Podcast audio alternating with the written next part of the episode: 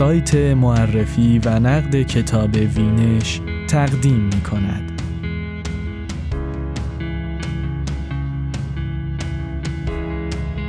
خرد جنایت های زناشوهری تولستوی ها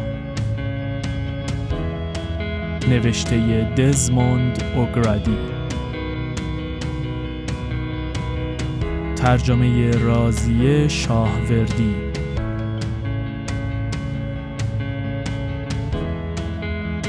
کاری از سجاد سجودی.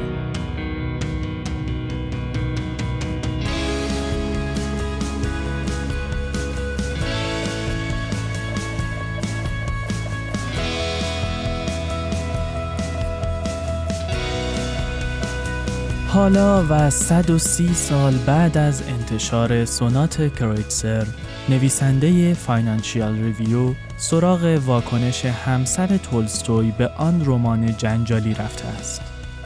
به نظر می رسد در خانه تولستوی ها بیش از یک نویسنده زندگی می کرده است. اما این نویسنده دوم، سوفیا تولستویا، زیر سایه همسر نامدارش قرار گرفته. سوفیا به خاطر ملاحظات خانوادگی پاسخش به سونات کرویتسر را هیچ وقت منتشر نکرد. این دست نوشته ها تا سال 2000 حتی در روسیه هم منتشر نشده بود. در خانه تولستوی ها چه خبر بود؟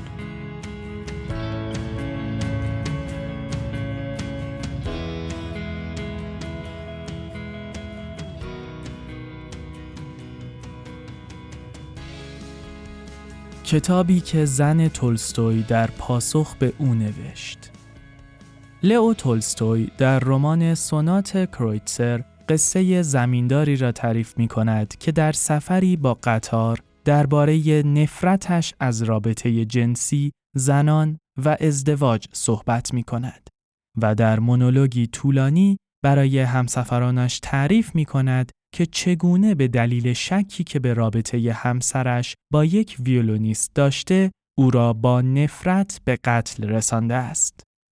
در دادگاه جرم او را قتل ناموسی تشخیص داده اند و تبرئه شده است. این داستان در واقع یک مانیفست طولانی است. زمیندار مانند دریانوردهای کهنکار از سفر برگشته که مدام مشغول تعریف کردن خاطراتشان هستند، عقاید افراتیش درباره سکس و ازدواج که منتهی به قتل همسرش شده را بازگو می کند. اما در عین حال طلب بخشش هم می کند. سونات کرویتسر در سال 1889 منتشر شد. اما خرید و فروش آن در روسیه ممنوع بود و تنها به شکل مخفیانه دست به دست می شد. سوفیا همسر تولستوی از انتشار کتاب وحشت کرده بود چرا که خوانندگان این رمان کوتاه را تصویری صادقانه از زندگی زناشویی تولستوی می دانستند. سوفیا احساس می کرد که این داستان آخرین ذرات عشق آنها را نیز نابود کرده است. حالا پس از سالها به لطف انتشارات ییل جوابیه پرشور سوفیا برای اولین بار به انگلیسی در اختیار ماست. سوفیا دو رمان کوتاه دیگر نیز در پاسخ به همسرش نوشت که تا سال 2000 حتی در روسیه نیز منتشر نشده بودند.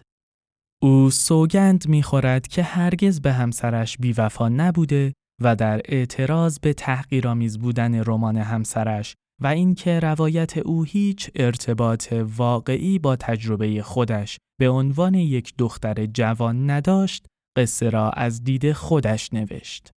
اما خانواده و دوستانش به او توصیه کردند که کتاب را منتشر نکند. در نتیجه این داستان بلند در آرشیو او ماند و زیر غبار مدفون شد. واریاسیون های سونات کرویتسر به ترجمه و تفسیر مایکل کاتس استاد بازنشسته آمریکایی در رشته ادبیات روسی متشکل از سه رمان است که برای اولین بار همراه یکدیگر منتشر می شوند. پیوست این مجموعه شامل بخشهایی از سونات کرویتسر است که سوفیا در حاشیه دست نوشته های خود آورده بود تا آنها را رد و تکذیب کند.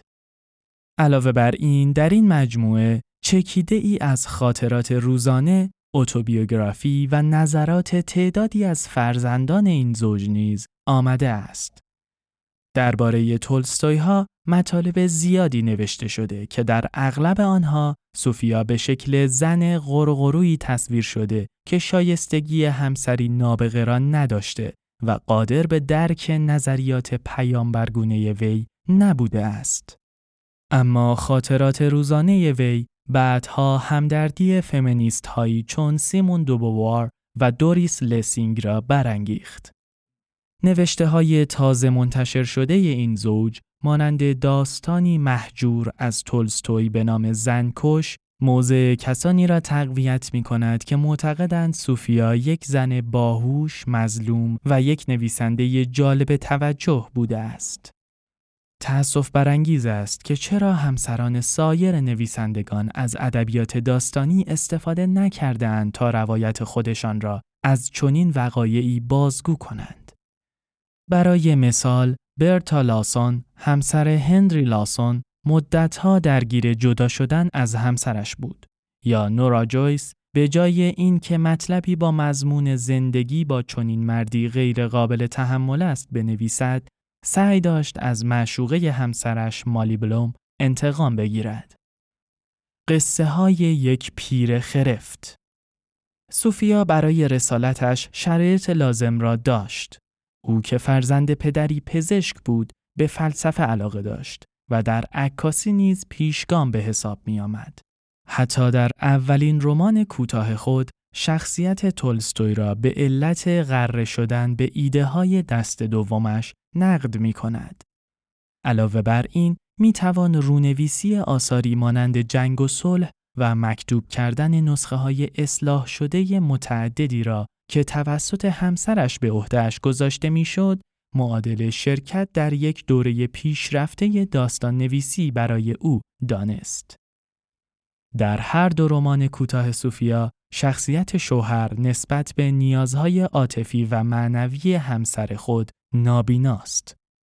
در مقصر کیست که بین سالهای 1891 تا 1894 نوشته شده، صوفیای بسیار زیبا دلباخته یکی از دوستان شوهرش می شود که پس از سالها از خارج از کشور برگشته و بخشی از نیازهای عاطفی وی غیر از رابطه جنسی را برآورده می کند. در دومی یعنی آوازهای بی کلام نوشته شده در سال 1898 یک صوفیای عمیقتر عاشق پیانیستی می شود که در خانه ای ییلاقی در همسایگیشان زندگی می کند. او دوست دارد که رابطه ای تمام و کمال با مرد داشته باشد. اما مرد همجنسان جوانش را ترجیح می دهد. زن نیز پس از چنین شکستی خودش را به آسایشگاه روانی معرفی می کند.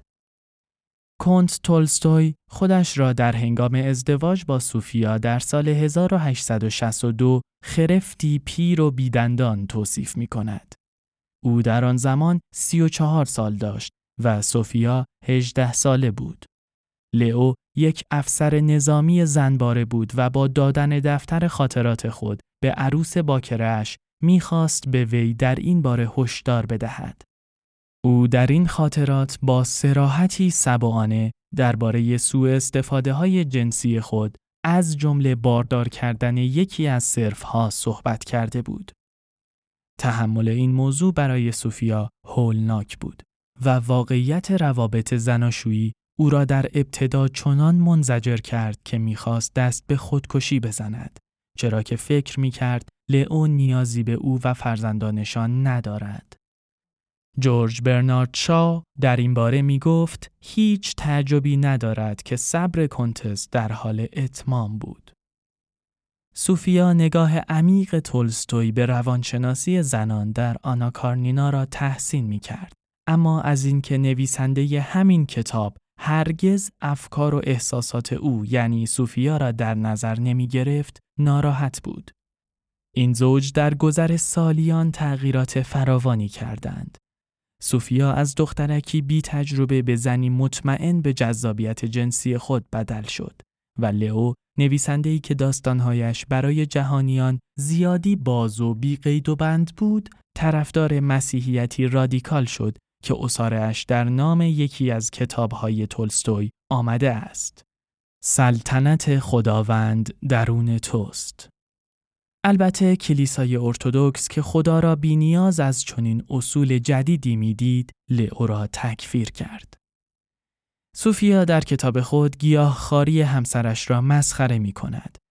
او با برنامه های شوهرش برای انصراف از دارایی ها و کپی آثارش مخالف بود. برای تولستوی رابطه جنسی فقط یک نیاز فیزیکی بود. او برای توضیح درباره سونات کرایتسر مؤخره نوشت که در آن به مردم توصیه می کرد از رابطه جنسی خودداری کنند. این در حالی است که خود تولستوی سیزده فرزند داشت. از جایی به بعد دهقانان تبدیل به آرمان زندگی او شدند. تولستوی برای آنان مدرسه ساخت و در دوران قحطی به آنها کمک کرد. علاوه بر این، نفوذی قابل توجه بر ماهاتما گاندی و جنبش مقاومت مسالمت آمیز او داشت. برخی از استدلالهای تولستوی صحیح بودند مثل حملهش به قراردادهای اجتماعی که زنان را مجبور به رفتارهایی برای بدام انداختن مردان می کرد.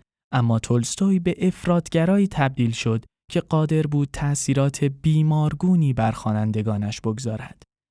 در یک مورد دهقانی رومانیایی پس از خواندن نطق طولانی تولستوی علیه رابطه جنسی خود را اخته کرده بود.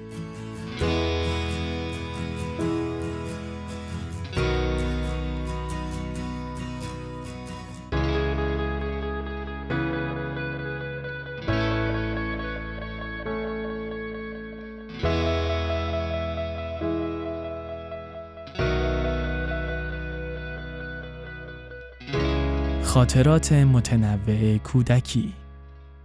موسیقی بتوون، مندلسون و شوپن نقشی اساسی در این داستانها دارند. خانه تولستوی ها پر از آوای موسیقی بود. تا قبل از بدگمانی تولستوی به موسیقی، او و سوفیا در خانه دوئت پیانو اجرا می کردند. کار موسیقی برانگیختگی و تحریک انواع احساسات جنسی است. کافی است همه اپراها اپراهای کوچک، آهنگها و های کثیفی را در نظر بگیرید که در سراسر جهان روز به روز بیشتر رونق می‌گیرند. در آن صورت بی اختیار به این نتیجه می رسید که هنر معاصر یک هدف مشخص بیشتر ندارد.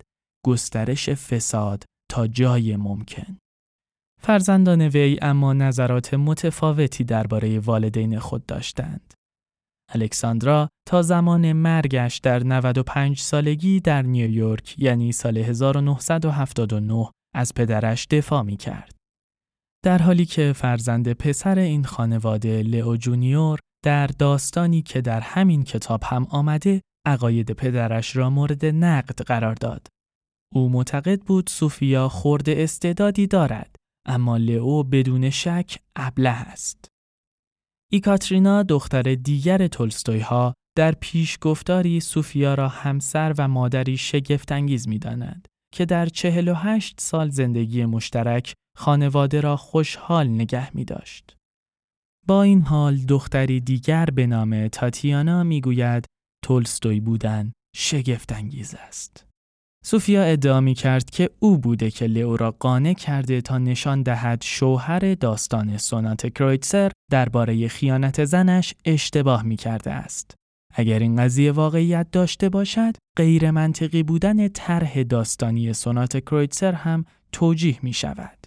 با این حال اگر سوفیا واقعا او را قانع کرده باشد، ادعایش که تولستوی علاقه به نظراتش نداشته مورد تردید قرار می گیرد. و علاقه تعدادی از فرزندان تولستوی به پدرشان هم خط بطلانی است بر ادعای بیتوجهی تولستوی به آنها که توسط سوفیا مطرح شده است. عجیب اینجاست که سوفیا در سال 1891 به تزار الکساندر سوم نامه نوشت و از او خواست تا ممنوعیت سونات کرویتسر را لغو کند چرا که این رمان نشان می دهد تنها در ازدواج است که می توان پاک بود. او اضافه می کند از آنجایی که همسرش قصد دارد به کارهای دینی فلسفی خود خاتمه دهد و برنامه هایی برای نوشتن داستانهایی مثل جنگ و صلح دارد، لغو ممنوعیت می تواند او را تشویق کند. تزار از این موضوع استقبال کرد و اجازه داد سونات کرویتسر در مجموع آثار تولستوی چاپ شود. لئو و سوفیا اشتراکات فراوانی داشتند. هر دو احساس مالکیت نیرومندی نسبت به یکدیگر داشتند. هر دو مغرور و به لحاظ جسمانی قوی بودند. اما زود از کوره در می رفتند. سوفیا بیشتر اهل عمل و از لحاظ عاطفی آسیب پذیرتر بود. حالا سرانجام او فرصت پیدا کرده تا حرف بزند و نشان دهد که چرا هر دو هر یک به شیوه خودش بدبخت بودند. در رمان کوتاه تولستوی شاهد حراس او از فضاهای بسته هستیم. اما دو رمان کوتاه سوفیا ما را به همان جایی می‌برند که بخش اعظم ادبیات روسی در آن اتفاق افتاده است. یک خانه ییلاقی یادداشت‌های روسی این دو رمان وجهی از شخصیت لئو واقعی را نشان می دهند که تنها سوفیا به آن آگاهی داشته است. نیرویی که تنها او قدرت پاسخگویی به آن و مقاومت در برابرش را داشته است.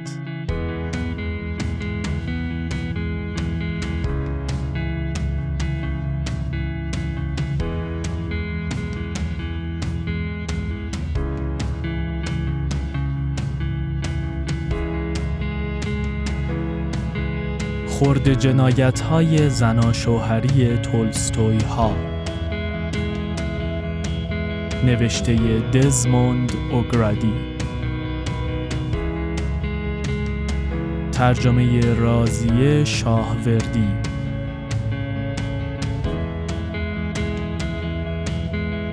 کاری از سجاد سجودی.